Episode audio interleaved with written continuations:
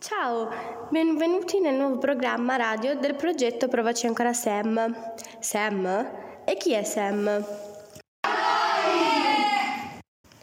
Siamo noi e abbiamo intervistato per voi persone meravigliose che dedicano la loro vita alla difesa di diritti fondamentali.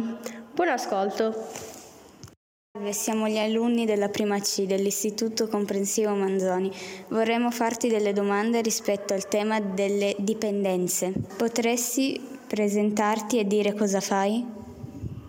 Io sono Andrea Bellini, sono un sociologo e lavoro a Onda 1, che è un servizio dell'ASL Città di Torino per eh, i ragazzi eh, diciamo consumatori di sostanze non oppiacee, vuol dire di tutte le sostanze tranne l'eroina eh, in quanto diciamo, l'eroina è una sostanza più problematica da un punto di vista sanitario, mentre noi siamo un servizio più psicosociale che vuol dire che ci sono più psicologi, educatori e assistenti sociali, eh, ci sono anche i medici, però diciamo questo è il taglio del servizio ed è, per, ed è rivolta ai ragazzi che fanno uso, abuso o sono dipendenti da sostanze dai, dai 13, dai 12, 13 anni fino ai 25.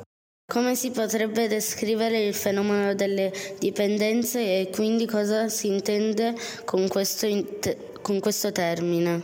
Allora, il, ehm, diciamo, il concetto di dipendenza non è un concetto necessariamente negativo, noi siamo dipendenti sempre da qualcosa, nasciamo dipendenti no? come esseri umani, non siamo subito autonomi, non siamo in grado di mangiare, di procurarci del cibo, di camminare, abbiamo bisogno di qualcuno, quindi noi nasciamo dipendenti. E quindi la dipendenza di per sé non, è, diciamo, non ha un'accezione negativa, un, non è una dimensione negativa.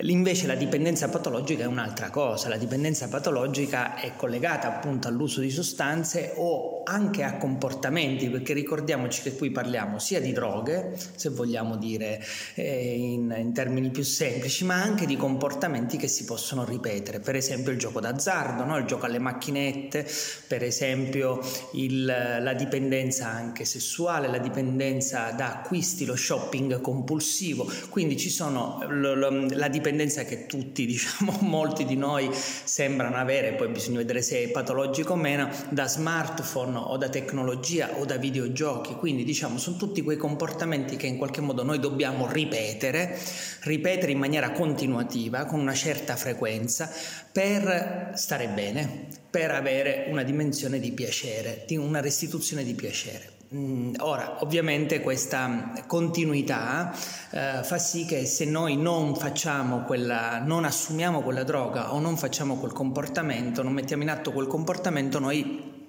stiamo male.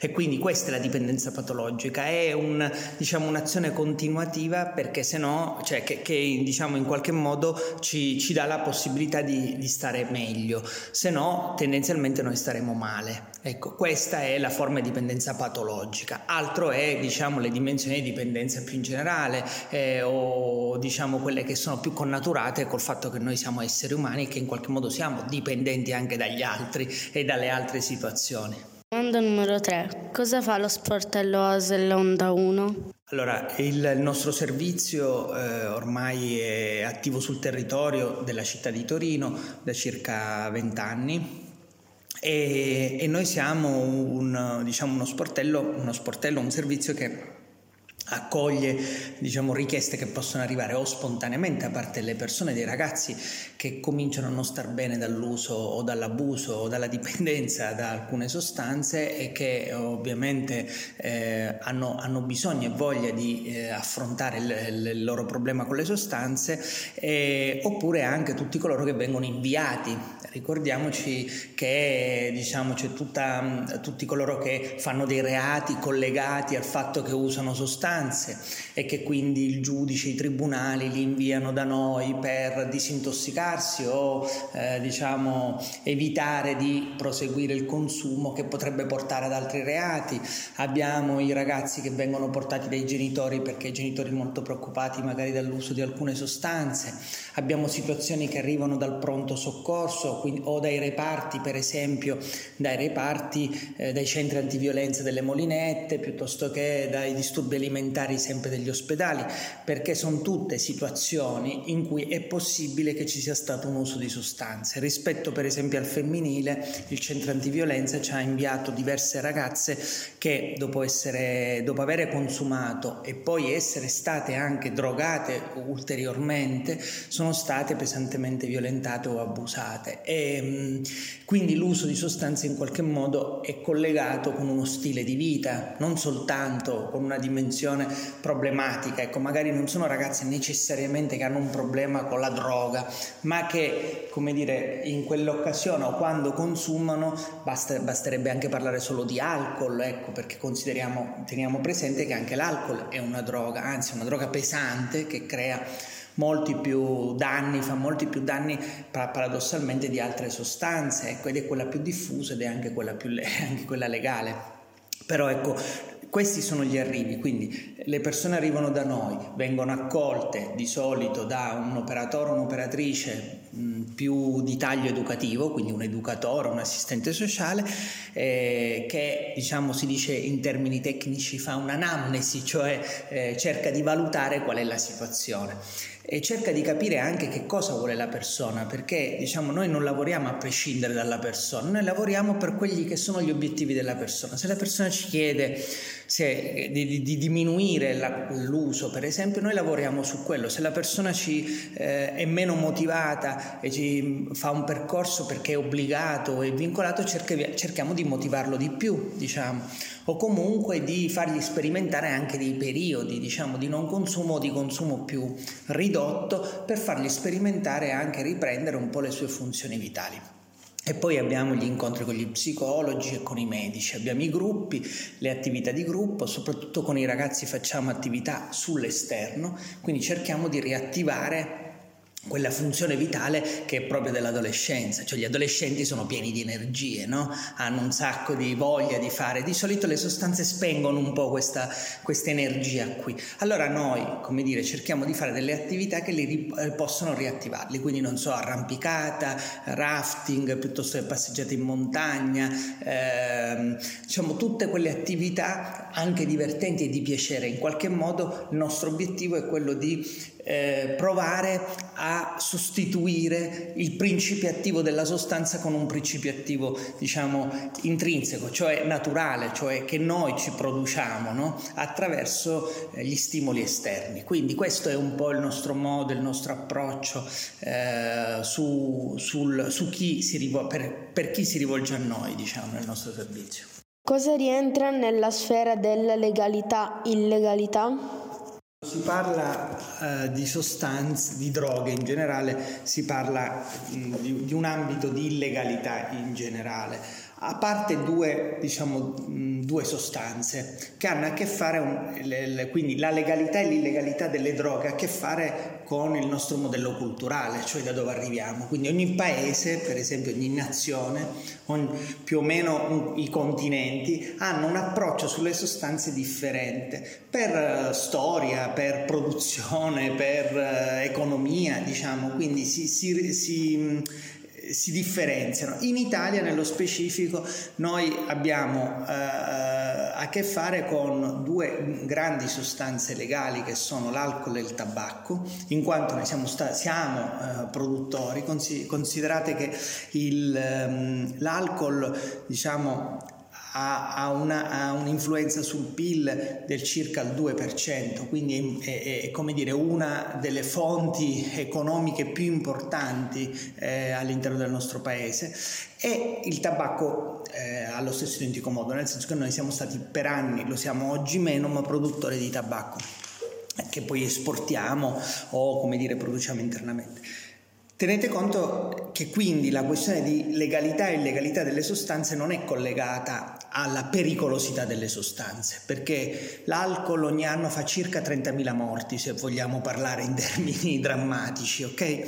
30.000 morti sono, come dire, un paese come Moncalieri che scompare ogni anno in Italia direttamente, non quelli collegati all'uso, quindi non per incidente stradale, ma quelli direttamente connessi a patologie eh, che vengono causate proprio dall'uso dell'alcol.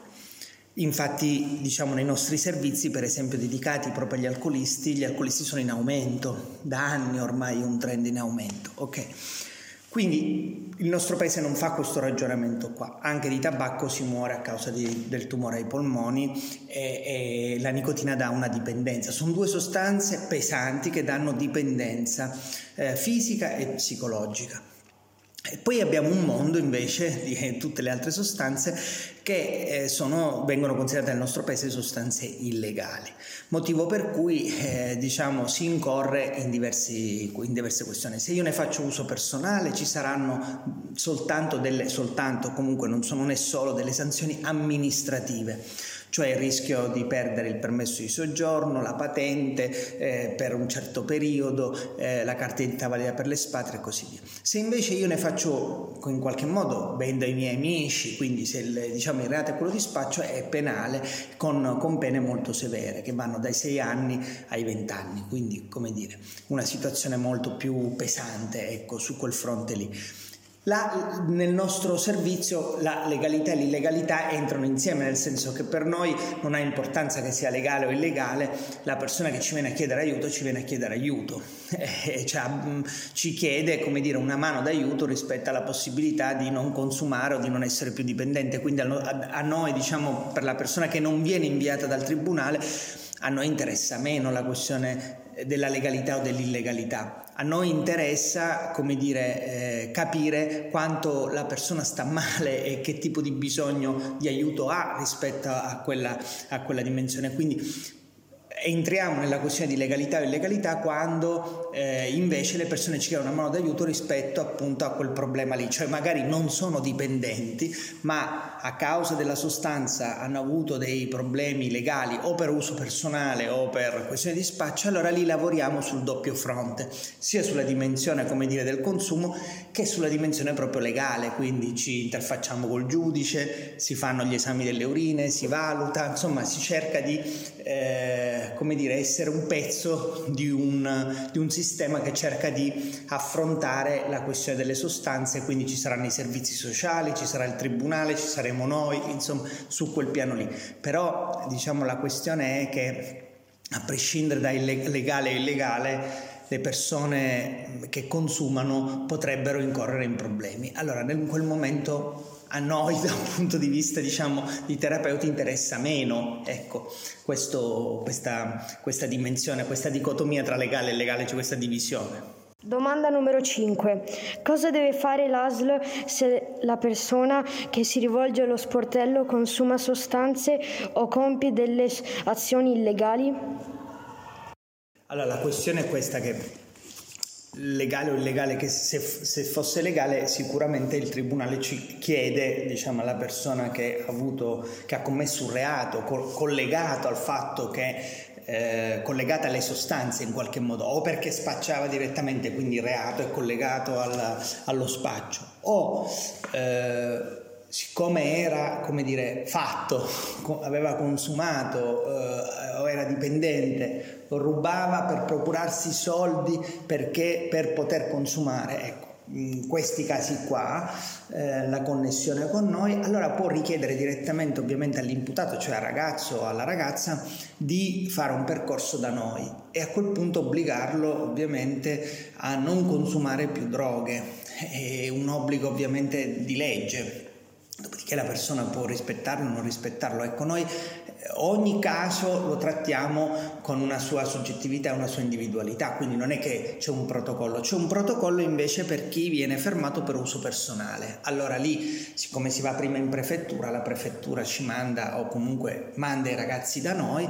a quel punto i ragazzi sanno che se non vogliono incorrere in quelle sanzioni, cioè non vogliono avere il ritiro della patente, il rischio di non poter conseguire il permesso di soggiorno, eh, il passaporto, il ritiro del passaporto o il ritiro del porto d'armi, allora devono fare un percorso noi. Il percorso noi dura tre mesi, si fanno urine una volta alla settimana e tre incontri di gruppo. Questo diciamo è il pacchettino.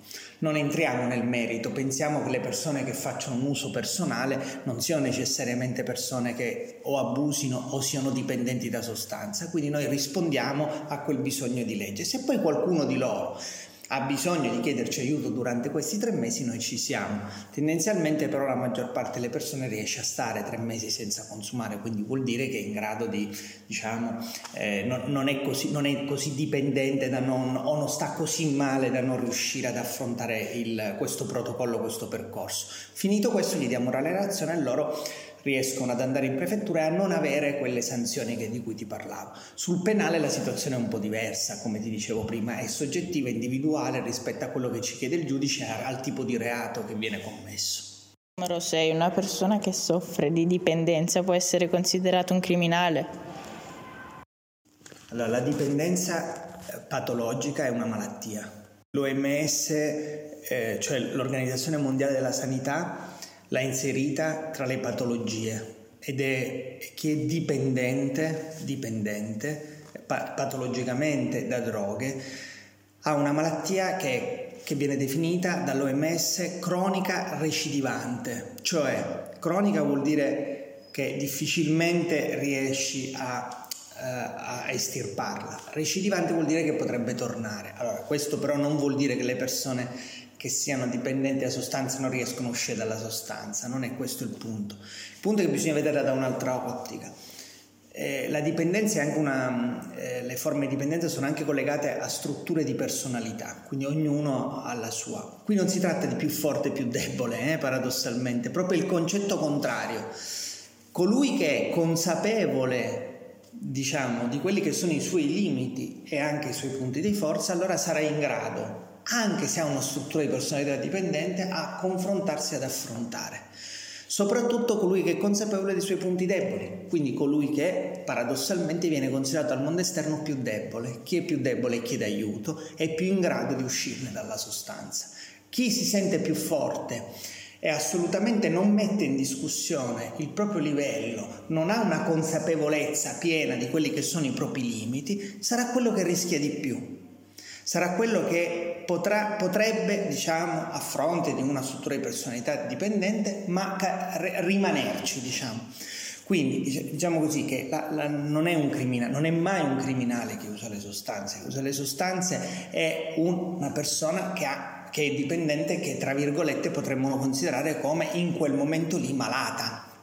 E quindi da aiutare, non da condannare o mettere soltanto in carcere, proprio il concetto contrario. Certo, poi l'atto magari per procurarsi la sostanza è un atto delinquenziale, ma spesso è collegato proprio da quel bisogno, da quella necessità. Quindi, come dire, non c'è più un ragionamento e un'attenzione su quello, c'è un, un avere talmente bisogno che si rischia anche sulla, sulla propria pelle.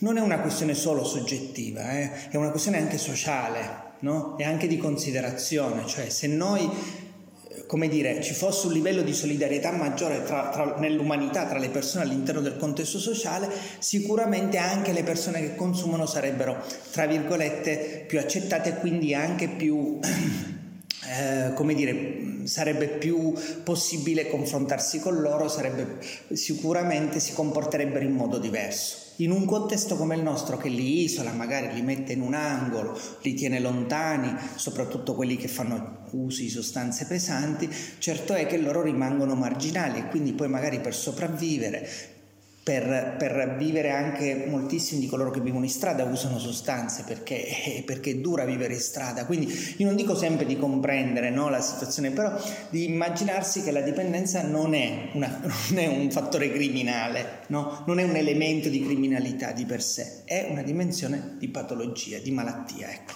Domanda numero 7. In Italia, in media, quante persone soffrono di dipendenze? I dati del 2019 ci dicono che in questo momento in Italia complessivamente i servizi, ecco perché poi noi dobbiamo sempre considerare il doppio dato, il dato di coloro che si rivolgono ai servizi o che vengono inviati ai servizi e invece il dato di chi eh, diciamo si, si, chiama il numero oscuro, no? cioè quel dato che noi non, non abbiamo, non possiamo rilevare se non attraverso magari indagini meno ufficiali e che ci racconta realmente quanta gente consuma in Italia o, è dipendente, o abusa o è dipendente perché diciamo chi si rivolge al nostro servizio in qualche modo ci arriva già in una fase eh, sicuramente più problematica di chi consuma. Allora, in Italia ci sono 130.000, circa 130.000 soggetti che consumano, quindi non sono diciamo, un numero enorme e questo già ci, ci conforta perché spesso chi, i ragazzini soprattutto che consumano ci dicono tutti usano, no?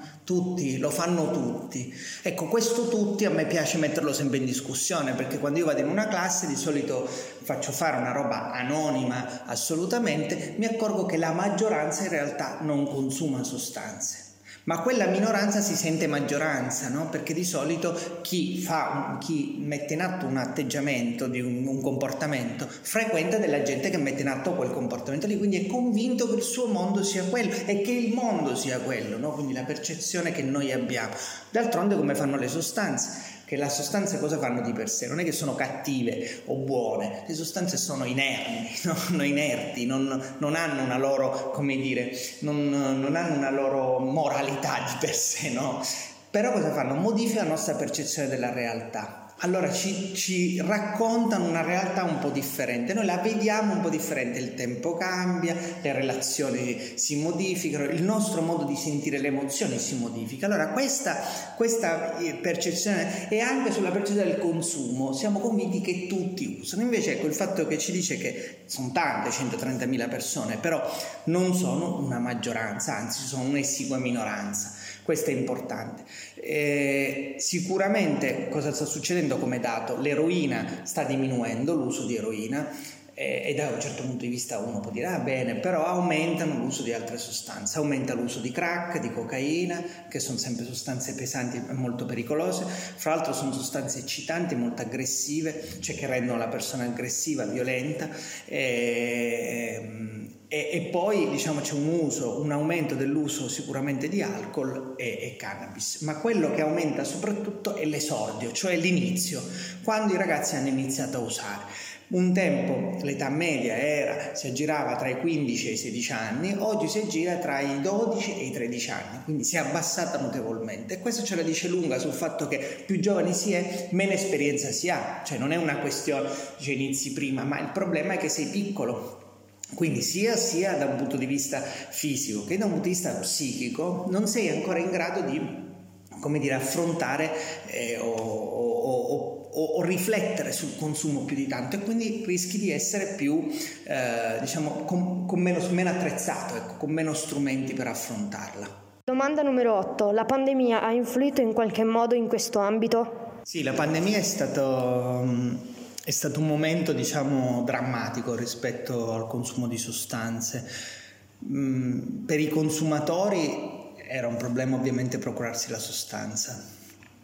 Eh, e quindi questo come dire, li ha messi ancora più a rischio, li ha messi più a rischio rispetto al fatto di acquistare sostanza visto che è illegale, però di nascosta ancora peggiore, i prezzi si sono tantissimo alzati, eh, sono aumentati tantissimo e, e, sicuramente questo ha creato un meccanismo anche eh, pericoloso. Pericoloso perché? Perché il consumo in solitudine è diciamo in, un, in una dimensione eh, per, per procurarsela ancora più nascosta, ancora più crea un, mm, fa sì che il mercato eh, come dire si adegui e quindi aumenti i costi e abbassi la qualità e, e, questo è stato un elemento. Parlo come fosse una, un, un, un, consumo, un mercato, perché comunque di questo stiamo parlando. Poi che sia illegale, questo è un altro discorso, ecco. però l'illegalità mette più a rischio ancora la salute, sicuramente, rispetto al consumo di sostanze. E la questione è anche che molti invece ragazzi giovani chiusi in casa, cioè l'elemento che è stato, diciamo, problematico e preoccupante è stato l'innalzamento del consumo di smart drugs, cioè eh, o, o quelle che vengono considerate ormai dall'OMS eh, NPS, New Psychoactive Substance, cioè le nuove sostanze psicoattive, che sono sostanze che vengono vendute su internet, che hanno molecole che simulano le molecole che simulano eh, diciamo il, um, gli effetti delle sostanze tradizionali, ma che non sono quelle molecole lì, sono sostanze chimiche prodotte in laboratorio tendenzialmente cinesi che arrivano, vengono immesse sul mercato e finché diciamo, eh, le istituzioni internazionali non le sequestrano, non le analizzano e non le inseriscono in tabella non, non sono illegali, per cui per un certo periodo viaggiano eh, assolutamente legalmente nel nostro, nel nostro sistema e vengono vendute. E, ecco, l'isolamento in casa è, il desiderio anche, cioè è un po' la fatica, un po' anche lo stress, la depressione all'interno diciamo, di questa dimensione di solitudine ha generato un aumento del consumo di queste sostanze e fra l'altro di esperienze molto solitarie che anche questo è un rischio, perché colui che è il ragazzino che magari stava davanti al computer, giocava con i suoi amici online, ma era chiuso in casa ormai da una settimana, dieci giorni, quindici giorni, un mese, faceva sì che poi a un certo punto il suo consumo o di cannabis o di alcol o di altre sostanze fosse solitario e che quindi come dire, non ci fosse neanche la condivisione dell'esperienza. Questo sicuramente ha generato degli effetti da un punto di vista psicopatologico molto gravi. Che vuol dire questo? Che le persone sono andate un po' più fuori di testa. Eh, è quello che abbiamo visto noi sia durante il lockdown come servizio sia dopo, e sta, sono state persone che più sulla questione del consumo di sostanze, che ovviamente c'era sullo sfondo, stavano male da un punto di vista psichico, cioè stavano proprio male, nel senso che avevano avuto anche ricoveri magari eh, al reparto psichiatrico in ospedale, avevano attacchi di panico, ansia, eh, con una, fo- una serie di, di, questioni che non rientravano anche finito il lockdown, che permanevano, rimanevano e che quindi diciamo abbiamo dovuto affrontare anche su quel tema lì. Quindi sicuramente la pandemia ha, avuto, ha influito pesantemente anche su quella dimensione.